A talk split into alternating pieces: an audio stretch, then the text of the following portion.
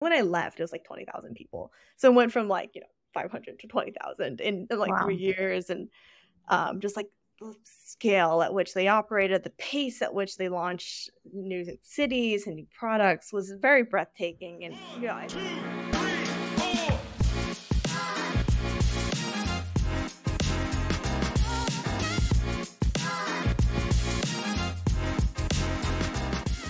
three. Hey everyone. Today I talk with Amy Sun. She's the co-founder of Briefly dot A I. And prior to that, she was the first growth partner at Sequoia, before which she worked at Microsoft, Facebook, and Uber. We talk all things working in tech, V C, and founding a startup, as well as lessons and tips for other founders out there. Enjoy. Amy, it's so great to have you here.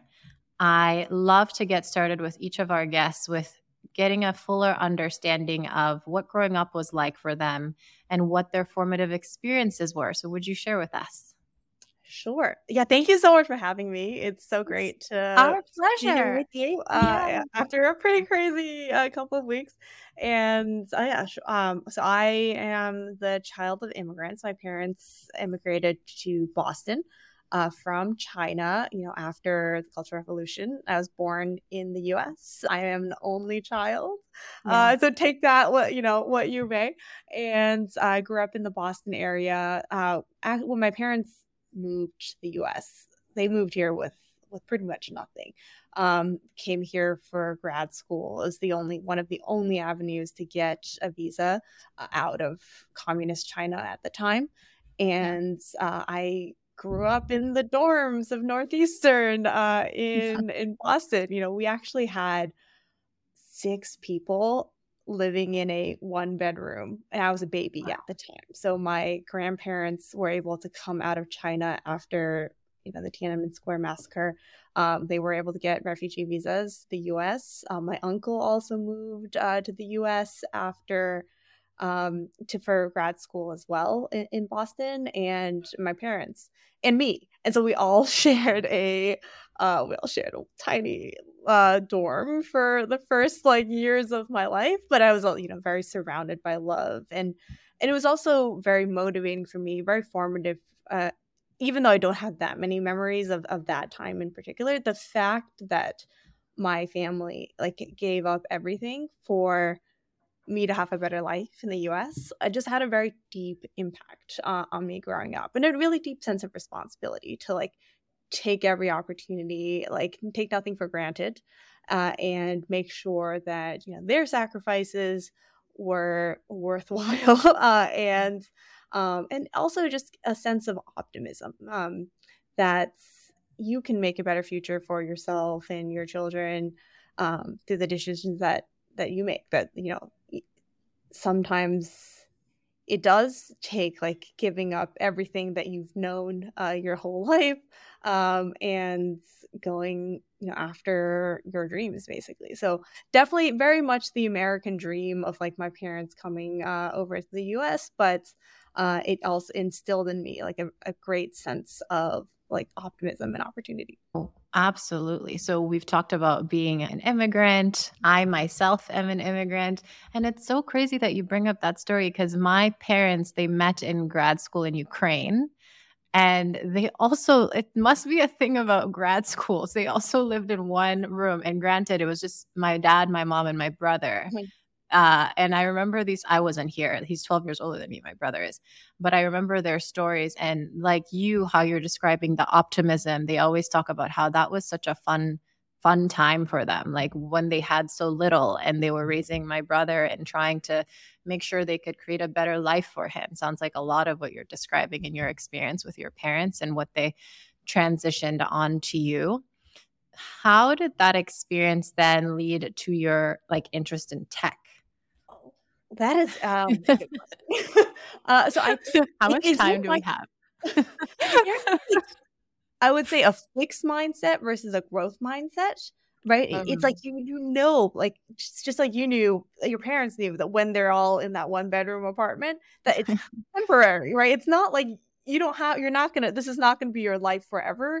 And yeah. that's the beauty of like the U S is like, you can make the future that you want for yourself, or, you know, mm-hmm. to some totally. degree. There are a lot of limitations as well, but uh, that this like that you know you can affect change in the world.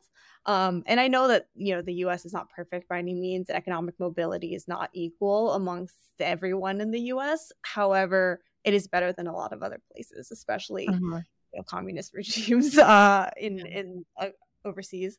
But uh, in terms of my interest in technology, like growing up, technology was very much a part of my life. My parents, uh, they were engineers. So I was exposed to it from a young age, even though they weren't necessarily oh. software engineers. They actually switched into being software engineers uh, during the dot-com like sort of boom and bust. Yeah. So I, you know, even though as a child, I was like, I remember like the heyday of like the dot-com, like how exciting that was. And then I do remember it all coming down as well, and like, you know, the layoffs and like the sort of subsequent fallout. But then this sort of rejuvenation of technology again, um, with much more real products, real more real business models. And I just I'll, I found it to be so exciting. I think it had a lot to do with when I um, went to college and grew yeah. up as well. It's like the iPhone came out in while I, my like first year of or like like senior year of high school, first year of college, like that year. And I just remember how exciting it was. Like, you know, my friends camped out in front of the Apple Store and like watching, like, I, I yeah, just like, it just, all of these new technologies were truly transforming the way that I lived my life as like a normal person, you know? And, and I, and I think I was especially impressionable, like during those times. This was my high school and college experiences. And it just made me want to be a part of it. It was like that very exciting, like, oh, like it's Silicon Valley. Things are happening there. Like it's transforming the way that we live. Like I was living in Seattle uh, when, yeah. and I, I grew up in Boston, did not have a car uh, when hmm. I was in high school because our school didn't even have enough parking for the students. So like, you know, public transportation was how I got around with me and my friends when I was in high school. And uh, in college, we were also, you know, in Cambridge, so we didn't the, the cobblestone mm-hmm. roads. There's also no parking for anyone, and so I didn't really get to drive um, growing up. And I remember moving out west. My first job after school was at Microsoft, uh, yeah. and I realized that it's actually very hard to like get around in a city like Seattle without a car. You, taxis only go so far, and uh, the public transit system wasn't great. And I just remember like when Uber came out, it like just fundamentally changed my own life from mm-hmm. such a like I all of a sudden I could I, like go places outside of downtown and like not have to worry about not getting a ride back. Like I did never have to worry about missing my flight, which actually used to happen a lot because the taxis right. just like go up. And I was like, wow, like these. Techno- like this really it's very it's crazy how it's just yeah it's like internet and software, but it can just yeah. impact have like such a big impact on how we live our day-to-day lives that it was an industry I would I was like very excited to be a part of. I totally feel everything you're saying. It's wild how much they're changing our world and what a time to be alive. And then right now we talk about ChatGPT, and I know that your your company right now is in the A I space. So, so much to talk about here.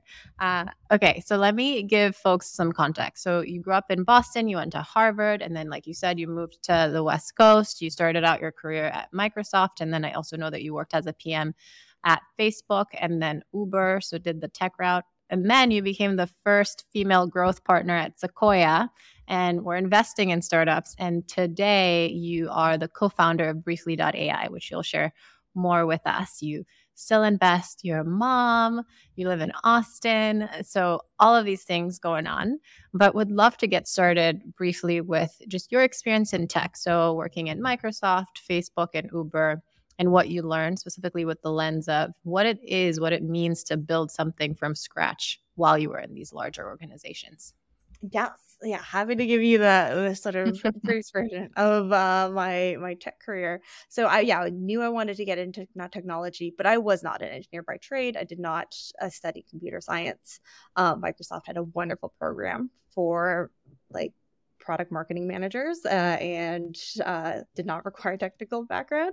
Was also very interested with what Microsoft was doing. I mean, their software was a part of my life for yeah. basically as long as I use computers, right? And um, yeah, I think that was also part of why I got into technology earlier. Uh, it just, it all happened while I was growing up, right? We yeah. went from, you know, using those like Apple green kind of computers to laptops like MacBook Air when I was in college. That you can take with you on the plane and even work on the plane with it. And then when we don't have internet on the plane, we get upset when it's like we're literally on these flying chairs doing work.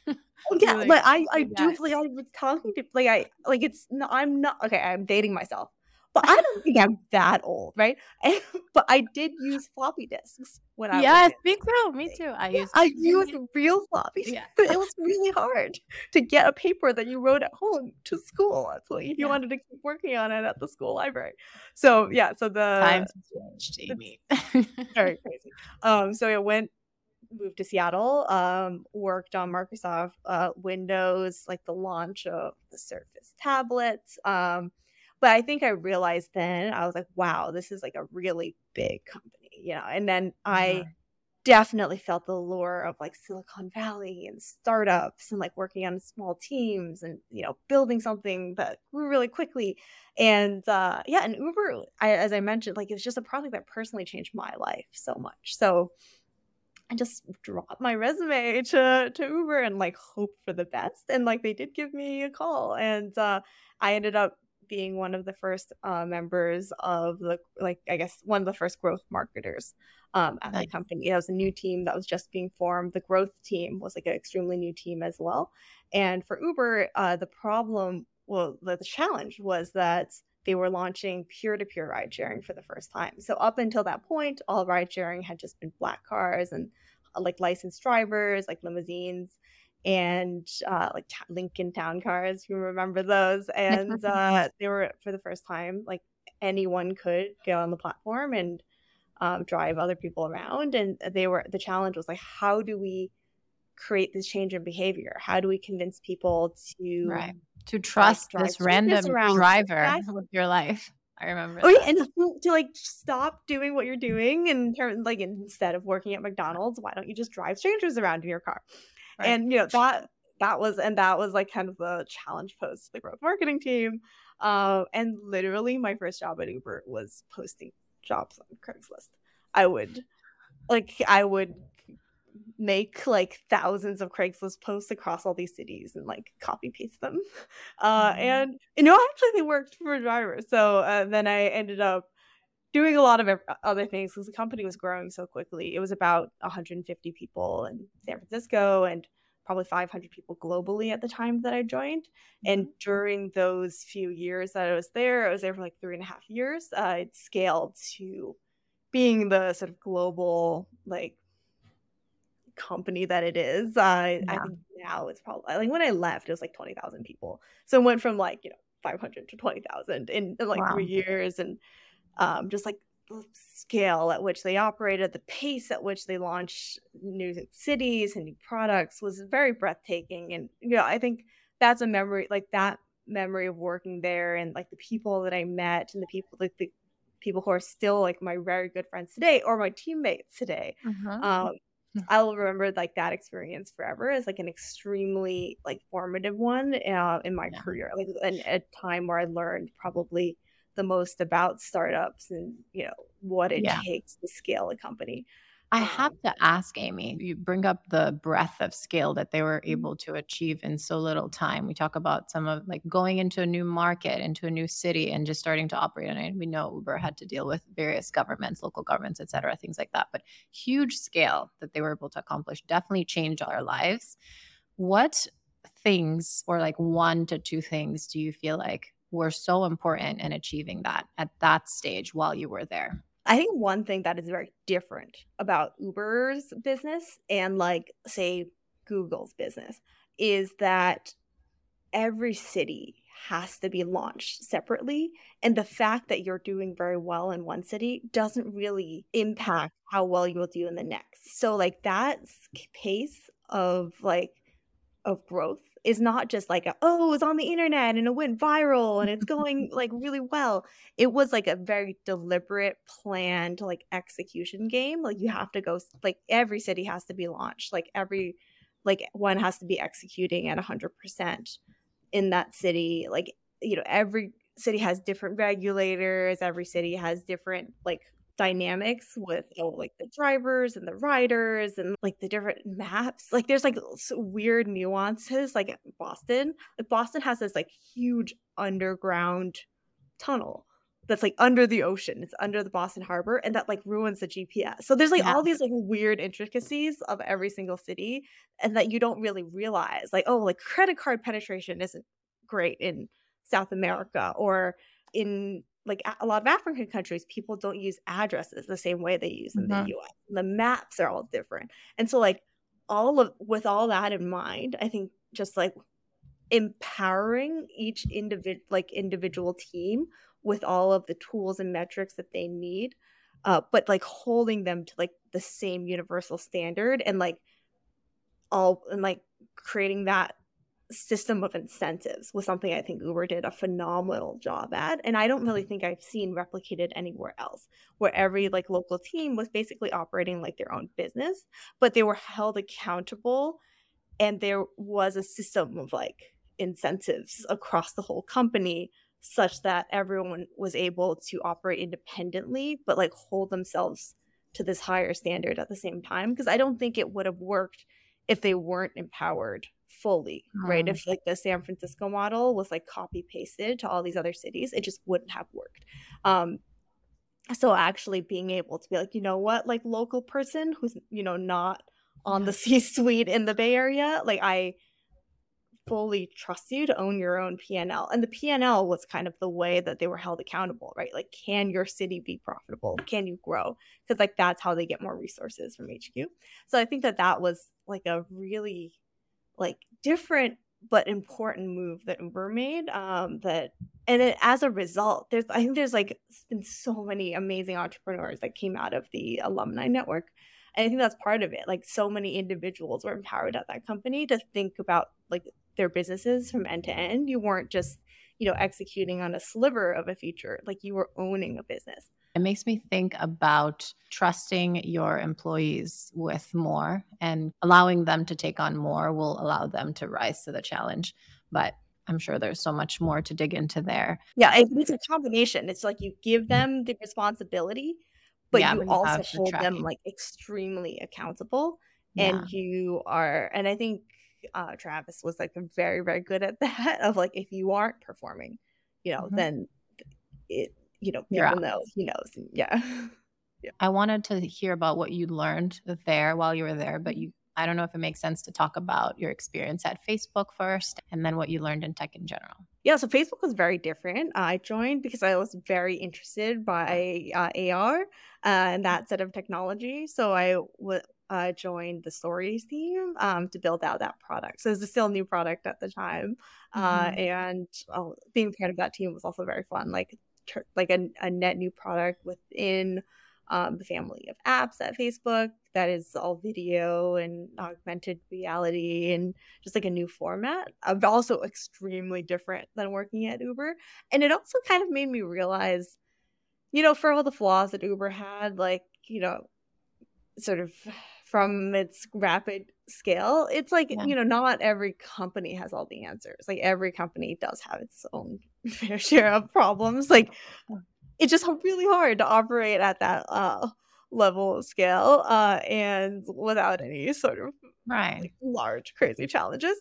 But that was a very fun product to build. Um, and and also like it kind of was like, it was very different than the, how like how to scale a product at Facebook was very different than than Uber. And it kind of made Why me was re- that? Like, was it like structurally? Because I know Facebook used to have a more flat org. Was that it's the different nature from of Uber siloed? Uh, I think it, it's very much the nature of the product. So with Facebook, you can just be like, I'm going to ship this product to like fifty percent of users, and it would go to a billion people, right? Versus at Uber, if you were like, I have a feature and I want to roll it out, I have to go and talk to all of these cities, like make mm. sure that the driver operations managers like know about this new product, how to like that the drivers are trained on it. Makes like sense. You say, and they know how to deal with it. It's just because every city is so localized, every the product is so operationally heavy. It's not like, oh, you could just like ship this and then the, like the, everyone will know exactly what to do.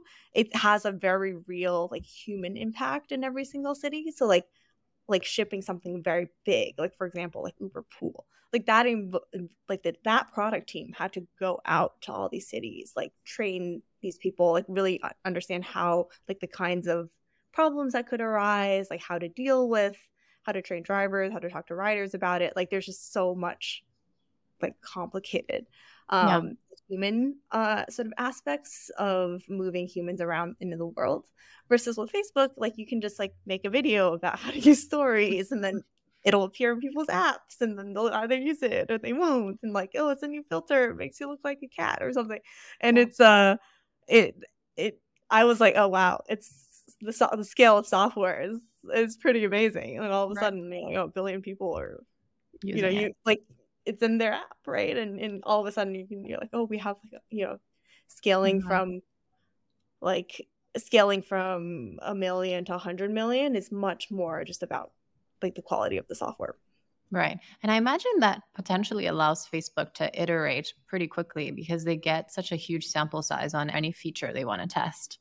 It is amazing, like what they built in terms of internal like A P testing. Like I guess anyone can be having a, a extremely different version of the app at any given time, because like every team has access to like all of these, like it's cool. basically tests, like, oh, maybe I'm in a one percent test for like this new feature and I'm in a like ten percent test for this other feature, and like every team, and you can see the impact it has on everything else.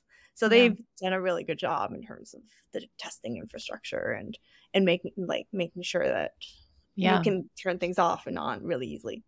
Yeah. So I'm hearing that you learned autonomy and creativity at Uber in that like market, go to market type of role. And then at Facebook, definitely lots of testing, iterating quickly. What mm-hmm. else, what else would you say you learned? So I was there for much, uh, a shorter amount of time. Um, so I was there for only, only a year, but yeah, like, and then just, you know, the scale, like the global scale of Facebook. Mm. It's like even great, you know, Uber had a lot of scale, but like Facebook really, like the number of users there and the retention between users is just extremely yeah. uh, high. Was there any difference in the culture of the companies? Oh, there was. And I I left Uber at a time where uh, it was like a very turbulent time in terms of the mm. culture, right? It was, you know, the there was a lot happening in twenty seventeen that okay. led to a lot of executive departures, including right. Travis and like the like sort of issues with the board and, and everything like that. And, you know, honestly, having also worked at Facebook and Microsoft, um, I think Uber was like unfairly targeted um, for like it, it wasn't as bad as it was. And I, I will speak to my own experiences, right? And uh-huh. not everyone else's experiences, but it like the culture was intense, but it wasn't like negligent, and it wasn't like sort of orders of magnitude different than any other tech company, I would say. Even yeah, as and I've seen a lot of tech companies now, uh, and so uh, yeah, but I would say the culture, because Uber had a very operationally heavy business, I think that, and it also has very thin margins compared to like a software company like Facebook, which is uh, you know has a lot of social media market share. Um, like they can afford to have, you know, more, well, Less things are changing now, but they could afford to have a lot more, um, you know, teams working on similar things, or like a lot of products that didn't, that, you know, a lot of experimentation with things that didn't necessarily end up like making into the product, or even if it did make it into the product, like it was kind of an, oh, like a nice to have feature, which is for Uber, I think. The margins were much more important. Um, and especially, you know, now that they're a public company, just like re- like optimizing things like pretty ruthlessly. Yeah. And again, like to your point, sometimes things get unfairly judged or unfairly scrutinized, like with a super detailed lens. I think it's tough in any situation when someone is scaling a company or a team is scaling a company so quickly. There's only so much you know, like you're constantly evolving and growing, and sometimes mistakes do happen. Not to say any of the sexist or offensive or hostile things, not to pardon those, but I think folks are learning too as they grow, and there are nuances that I definitely am not aware of in that mm-hmm. situation. Okay. Would love to talk about your experience in V C, which is completely different. What led you to explore V C and investing in startups, and how was your time? What was your experience like? So it was a bit of a like accident, I would say, that I ended up in venture capital. I love working in product. Um, so I career-wise, I started off in product marketing. I switched into product management uh, while I was at Uber. Uh, was also product management uh, at Facebook, and I really loved that job. Like I, I loved like working with designers and engineers and other product teams, like try like talking to customers, like trying to figure out what we should be building, and like helping the team actually get it to market and and seeing its success. And I thought that that was like the path that I was going to take for my entire career. I knew I did want to be a founder at one point, um, and I was like, oh, product management very makes a lot of sense uh, as a pathway uh, to that. And venture capital kind of like, I I didn't even know what like venture capitalists really did, um, I would say, like for the most of my career. Uh, and But I was approached by someone um, who worked at Sequoia, and they were looking for an investor that had product and growth uh, experience, which to join the growth stage investing team. Um, so I started talking to them, and I like I honestly did not know why I was talking to them. I thought that they wanted me to like advise their portfolio yeah. companies or something. um, and they were like, "No, we're we're we're looking for an investor for our team." And I was like, "Oh my gosh, I've never really invested." You know what I mean? I have a Robinhood account. I'm like, yeah, and I didn't really have any money at the time, right? And um, yeah, and so I started talking to them.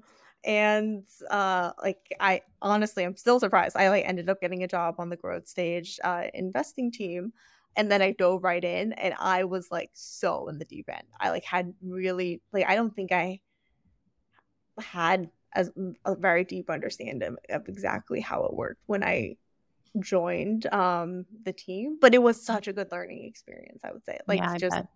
Diving right in and just starting to talk to like all of these companies, like meeting like, the most amazing founders, learning about industries I knew nothing about, but like had to become an expert in in, in like a week.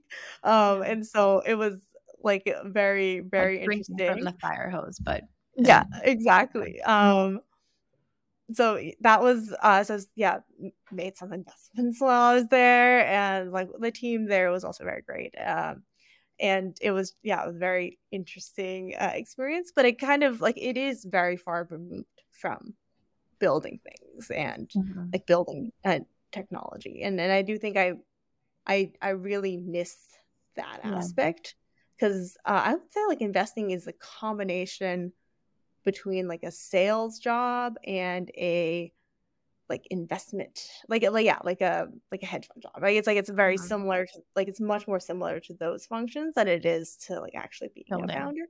And, and I missed it. Like I miss like, you know, being on a team, like figuring out what kind of product to build, and like yeah.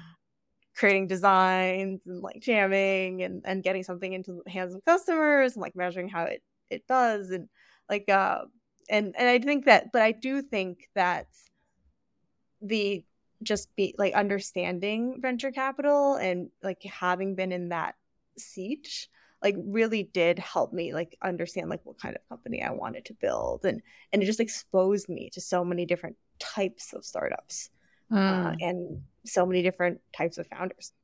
Yeah. And they say try everything at least once, and you tried it and learned that, you know, this isn't what you want to be doing long term, but you definitely had your lessons while you were there. Yeah, I think just being exposed to the whole, the wide array, array of uh, founders and uh, companies was like very inspiring for me personally. Like it was, it's like, wow, those are, the, that's like who I want to be like, you know, mm-hmm. I want to be like, oh, the founders that really took a shot and took a risk and uh, did something really, really hard. And, you know, sometimes it works and sometimes it doesn't. Um, and, and I think one thing that's like a common misconception about startups from the seat of venture capital, or just from the seat of the bystander who's like interested in technology but not, you know, building a company for themselves, is that the story goes something like, oh, you have this person and they have like a a deep problem, and it just sits with them, and and then they build, you know, they then they have this moment of clarity, and they're like, aha, like that is the product. And then they go off and build it, and and it works, and they're off to the races. Um, I I realize now, after I talked to a lot of founders from the founder side of the table instead of the V C side of the table, that that's not really how it works at all. And that a lot of founders just like try a whole bunch of things.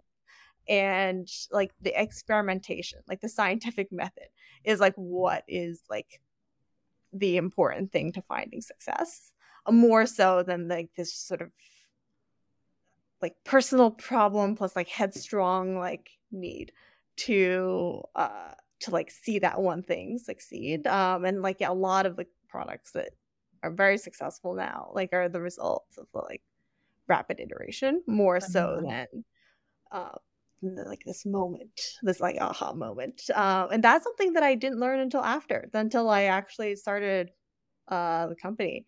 Um, and yeah, and so briefly, like we use uh, A I to create like meeting summaries, follow-ups. We automatically write your follow-up emails for you based on the transcript and the summary. So you can save a lot of time. And I, I spent a lot of time taking notes as an investor. I would take notes like during the meetings, and then, you know, you have to follow up afterwards, right? So there's a lot of like, like just, who did I meet that week? And like, oh, like what, like there's, it's just hours of like. What are the takeaways? How do you make this personal to them? Exactly. And like, how do I remember all the key things that were said during the meeting? And, um, Consultants, yeah, all the consultants that are listening can relate to this as well.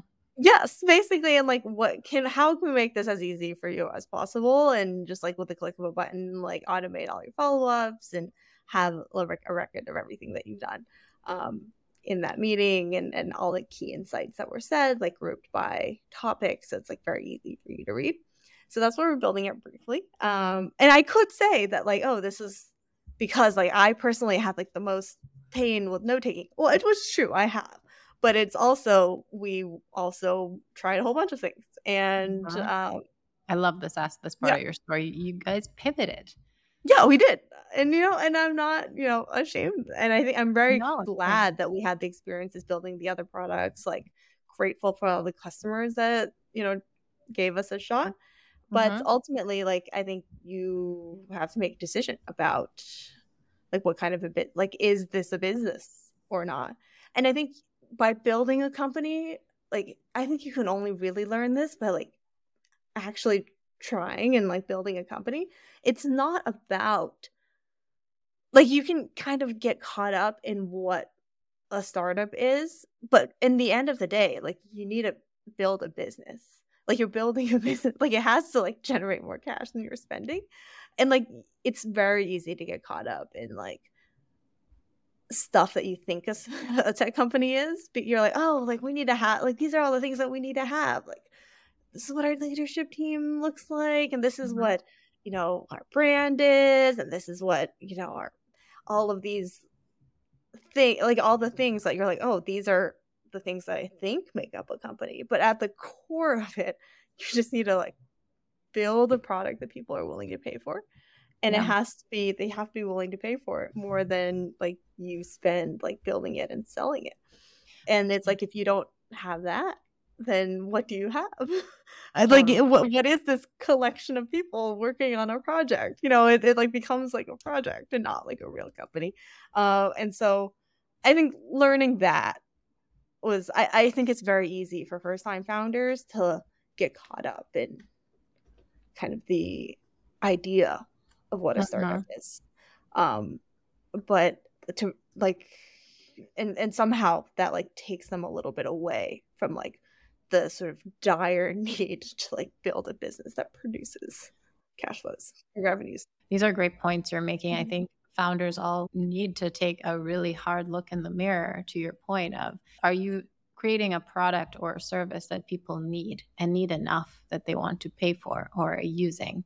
And there's this great book, The Mom Test, about how to oh, go about that. doing customer interviews. And most people are very nice to you and are saying all these lovely things. Oh, yeah, I would use it. But will they actually pay for it? And when it comes down to it, do they actually need your product is super important to get to the bottom of. And then the other point that you made of like needing to pivot. And so many found like absolutely not something to be ashamed of. It means like changing your mind is smart. There's like Adam Grant has a book about it. Go read, go read this book, How to Change Your Mind. Uh, and Albert Einstein's quote, right? The definition of insanity is doing the same thing over and over again and expecting different results. And I would say pivoting is kind of the extension of what we described, like really going after who are your customers? Do they need this? What else would they need? And how do you Uh, tailor your product offering to serve them best. Maybe it's a different way in which you're you're serving them that makes it easier for them, or maybe you're providing so many added features that they didn't have before but needed, but just figuring out that pivot. I'd love to talk about your pivot. So I, and it is a, it's a tough decision to make to say, to look at yourself in the mirror and say, you know what? This isn't working. We're going to change. I know lots of folks also struggle with needing to tell investors, but again, hopefully if you have great investors and you have open communication, you can bring them along with you on the journey, or maybe that's not the best decision for your team, et cetera. But just for founders, I know so many founders are going through it, and it's, it's a normal thing to go through. Would love to hear your story of how you handled your pivot and any lessons or tips for folks. Yes. And so we started off the company building a video coaching platform. Uh, and right. This was sort of in the height of the pandemic as well. Yeah. And so the sort of thesis was that uh, a lot of like these in-person like coaching businesses would move online, and that uh, the best way to do that at scale uh, is like you could actually provide personal coaching at scale for the coaches um, if you had it be had it. an asynchronous coaching platform. So the way that it worked was we built this like video platform where you could send videos of yourself to the coach, and the coach could like add voiceovers and annotations on top of the videos to like give you feedback on how you're doing. So you could actually watch a video of yourself alongside this expert feedback, and that's like how you would get better. And um and yeah, I loved the product. Like it was like a like a a great video product. Like I myself got better at a lot of things I was working on, including like my squats and my headstands, like to the platform. Um, but ultimately, like it like was very hard for us to make unit economics work, especially, you know, as things returned to in person, we just saw like the demand shift away from digital, um, like way back to in person. And all of a sudden, like customer acquisition, like became very difficult. And it was like, all of a sudden we had to pay for customers, but we, our take rate was not that high. And so like the economics of the business, like all of a sudden became like, it just didn't make sense. Mm-hmm. And I learned a lot from that. And I, I would say we did a lot of things wrong. Like I, we built way too much before we actually launched the product. And we, And I think I had this like fear of like rejection, or like fear that it wouldn't work out. And so like we ended up like sort of building it in stealth for too long versus, but yeah, the thing I learned from that is like, that is only like sort of delaying the thing that you need to learn. Like you need to learn, like as a startup with like limited runway, you have to learn as quickly as you can. And by not getting your idea out there for validation, then you're just not learning as quickly. Because of course, everyone, like the mom test, like everyone that you talk to is going to tell you your idea is good because they don't want to hurt your feelings and tell you your idea is bad. It's like you wouldn't tell someone their baby is ugly. And like, but yeah. like you need, but like when you ask people to pay and they don't pay, then that's the truth, right? That's like the real. And you need to get to the truth as quickly as possible. So like one thing that we're doing differently now is we're like shipping products before they're built rather than yeah. the opposite, that rather than like building for a while and then releasing it, because then you get the real, like, because building a product is easier than selling a product.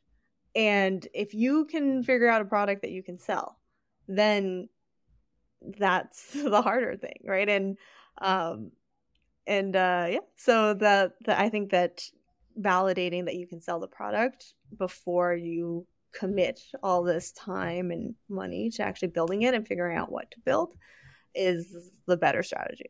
Totally. And what I'm hearing too in that, and it's something I think we all feel, is fear of failure. But what we need to do is reframe this relationship of, you know what, I may ship this product. You know what, maybe it's not ready. Maybe I'll be a little embarrassed, but I'm going to learn something. It's an opportunity for growth, and just really getting in developing a close relationship with failure and seeing it in a positive light, as opposed to a light of, ah, this might hurt me, et cetera. And all entrepreneurs, it's a work in progress. So it's a very normal feeling. And I don't think anyone is born not afraid of that feeling. So it's a very normal thing.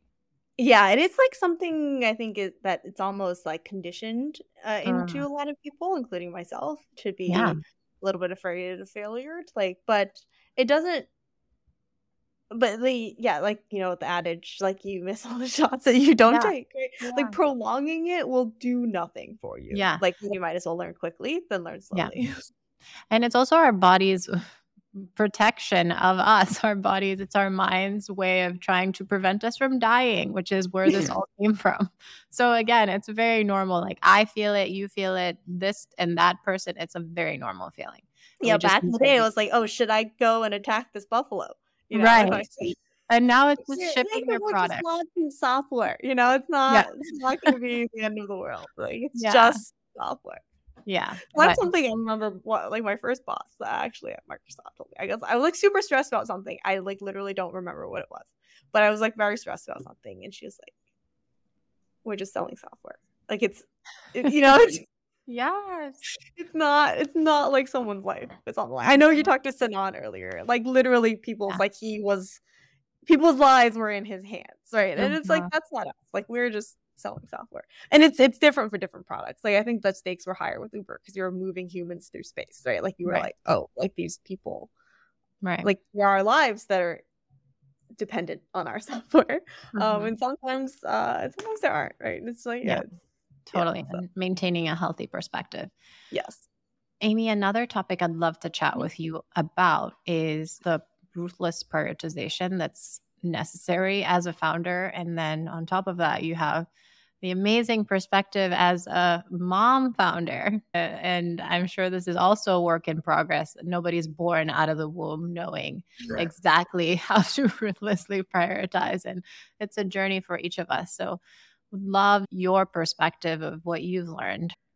Yes. Uh, I mean, so as your resources are very limited um, at a startup. It's not like a company like Facebook where you have like sort of unlimited time and unlimited resources to like figure things out. Like you have a very limited amount of money, a li- limited amount of people. And so you basically can test one thing at a time um, and just like figuring out what to test, what, how, like what is the least that you can do in order to like get information about this topic is something that is like very yeah it, it just it, it is a forcing function. And I actually think that starting out with less money is better, mm-hmm. right? Because you're like I it's more of a forcing function for you to test like the most important thing that is like the key driver of your business of yeah. like whether or not you even have a business, right? um So I think that is one key difference from like working at a startup than working at a tech company. And I think that's also why a lot of tech companies are like large tech companies will like have like, you know, internal incubation for mm-hmm. startups. They're like, oh, we're building a startup within a big company. And a lot of times that doesn't work because there's too much time, there's too much money, there's too many resources. Like you need that like desperation yeah. for it to work. Necessity um, is the mother of invention. Heck yeah. And it's, it's the reason why some of the most transformative companies came out of economic crises like Airbnb and Uber, et cetera. Yeah. And actually, if you think about the non-software internet inventions that changed like our country, like a lot of it came from war, right? Yeah. Like after World War Two, like that was a huge like technology boom, right? Because it's like so necessary to innovate, right? It's like a life or death situation. Yeah. And like a lot of the sort of physical technologies that we have in aerospace or, you know, all of these like in things that we take for granted now, like it, those even in medicine, right? It like came from like very difficult times. Um, and also the motherhood you mentioned, yeah. like, is also a forcing function because all of a sudden you have like no time. Yeah, I don't old. even know how you do it. Can you help me wrap my head around I, what is I, your day it, even like, Amy? It, it's a lot of delegation, a lot of being very tired and like thinking that you can't do it, but then also just realizing that yeah. a lot of people have kids. Like mm-hmm. the majority of people have kids, and like if you want to support female founders, you have to support founders who are mothers, because most women are going to go through this at some point in their life. And I think it also made me realize like what I was willing to sacrifice for my career and what I'm not willing to sacrifice, right? It's like if like what is at what expense, right? It's like I'm like I'm not willing to give up mm-hmm. like my family. Yeah. Um and like this like I, like I love my son so much, like more than like anything, yeah. and uh and like yeah, of course I'm not willing to give that up for like more yeah. money. You're like, and it's so evident in your smile and the twinkle in your eye right now as you're talking. Yeah. Anyone's not watching it on YouTube, yeah. and other people have made it work. Um, so yeah. shout out to a mom founder group. Um, yeah. and the, I found this mom founder group called B C Back Moms, and it was yeah. like, yeah, it's a, a lot of women are going through this. I think at first I thought I was like, this is going to be impossible. Like, the, there's no way that these two things like are compatible in any way. But a lot of a lot of women are doing it, and um, and it is possible. And I think a lot of it is like, okay, can we pave the way? Can we change the narrative so that it's not something that like women feel discouraged by? And and I've heard this a lot, you know, as I'm trying to hire, I heard a lot of people say like, oh, I don't want to join a startup, or I don't want to start a company because mm-hmm. I want more stability, because I want to start a family. And I'm like, oh, like in people's minds, these two things are just not compatible, but that's not true. Like, it is possible. It is very hard, but it, you know, it's possible. And yeah. wow. And like, yeah, if, if our parents could live in a one bedroom apartment and like hustle through that, like then I can start a company and have a baby. Like, he lives a better, like he he has more, he has more like he has more, he has more resources, he has more space. You know, like it is like it. It's actually like people have made it work for generations, and we can yeah. make it work now. Yeah, yeah, absolutely. And so much too of what I'm hearing in terms of how you're managing is, I heard delegation, which is Mm-hmm. easier said than done. I know so many startup founders just struggle with this, is feeling like their startup is their baby and they want to do everything themselves. But this is a huge, huge tip, folks. It's really important to delegate and bring your team along with you. So curious, any tips for delegation for folks? And then I heard time.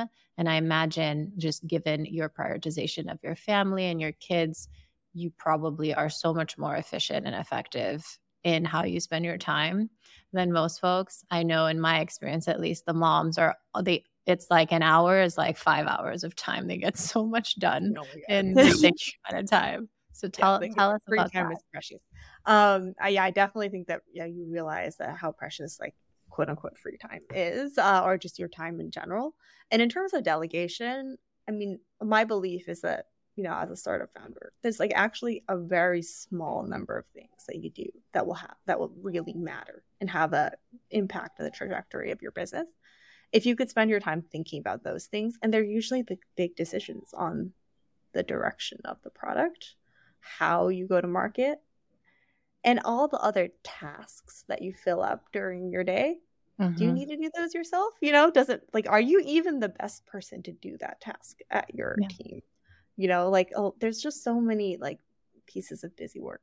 And I actually believe that a lot of that will be automated in time with A I, maybe yeah. in a short amount of time uh, than we think. Yeah. But like, what are the most important things for you to do as a founder? I know it's different for every business, but it's like, yeah, the decision on what direction the team is going in and how we get there. Um, the decision on decisions of how you go to market. Maybe a lot of large customer sales are dependent on the founder and your relationships, but like everything else, like, do you really need to be in there like prioritizing tickets? Like, do you need to yeah. be, you know, filling, there's just like a lot of things that like someone else on your team could may probably be able to do better than you. Mm-hmm. And no, that's okay. It's okay to let go of those things. Um, yeah. And and I do think, like, a lot of times, like, as the founder, you think like you, you have to do it, but you don't, you know. And and and just you try and then see. Like, if sometimes you, you can delegate and it doesn't work out, and you're like, oh, actually, I, I have to do this. But mm-hmm. I think a lot of things you can um, trust other people, and and they totally. end up doing a good job. And you can even outsource it. You know, you can outsource it, and like I know a lot of founders that outsource their inboxes or their calendars or yeah. you know, everything in between. Yeah, um, and you know, Lot, they're just lots as of resources. Yeah, absolutely. It makes me think of better done than perfect. And sometimes when we push things off and off and off and off, maybe you just take them off your to-do list uh, in general, and like you're prioritizing the things that actually are moving the needle. Amy, this has been amazing. I want to get you out of here soon, but I would love to have us wrap up with, given all we discussed, you're building Briefly, you're a mom, you're investing, B C Moms, shout out, and we'll link Briefly in the comments for folks to check out. What's important to you these days? I feel like you're great at strategy and prioritization, so I'm so curious about your thoughts on this one. So I've been thinking a lot about this, like what is important to me these days? I think, I guess for the business, that we are, you know, adding as much value to our customers as we can. But for me, uh, a priority for me personally is to like yeah. spend a little bit of time for myself. Yeah. Because I, in the past year, I have not spent pretty much any time for myself between the baby and the company. Mm-hmm. So that's like a priority for me right now, like finding some like time just to, I don't know, just to think about things and to remember the things that I really enjoy outside of momming and work, um, and yeah. you know, giving a yeah, like giving myself a little bit of a break, because it's been a bit crazy. Um, I guess yeah. by the time this podcast airs, it will be a different time, but uh, you would the have... last couple of weeks has been pretty intense as a founder with all the totally. banking drama, and with all, and we were also uh, doing South by Southwest at the same time. Yeah, so we were.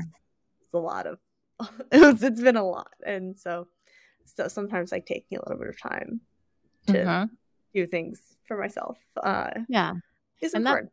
That, that's so helpful, right? It's like um, as much about the recovery as in the work that we put in, and like just getting time to be a more balanced version of yourself allows you to bring so much more back to your son and your work and even your teammates. You're just a more whole, full version of yourself. I hope you get to find the time, rejig things around to be able to spend more time with Amy.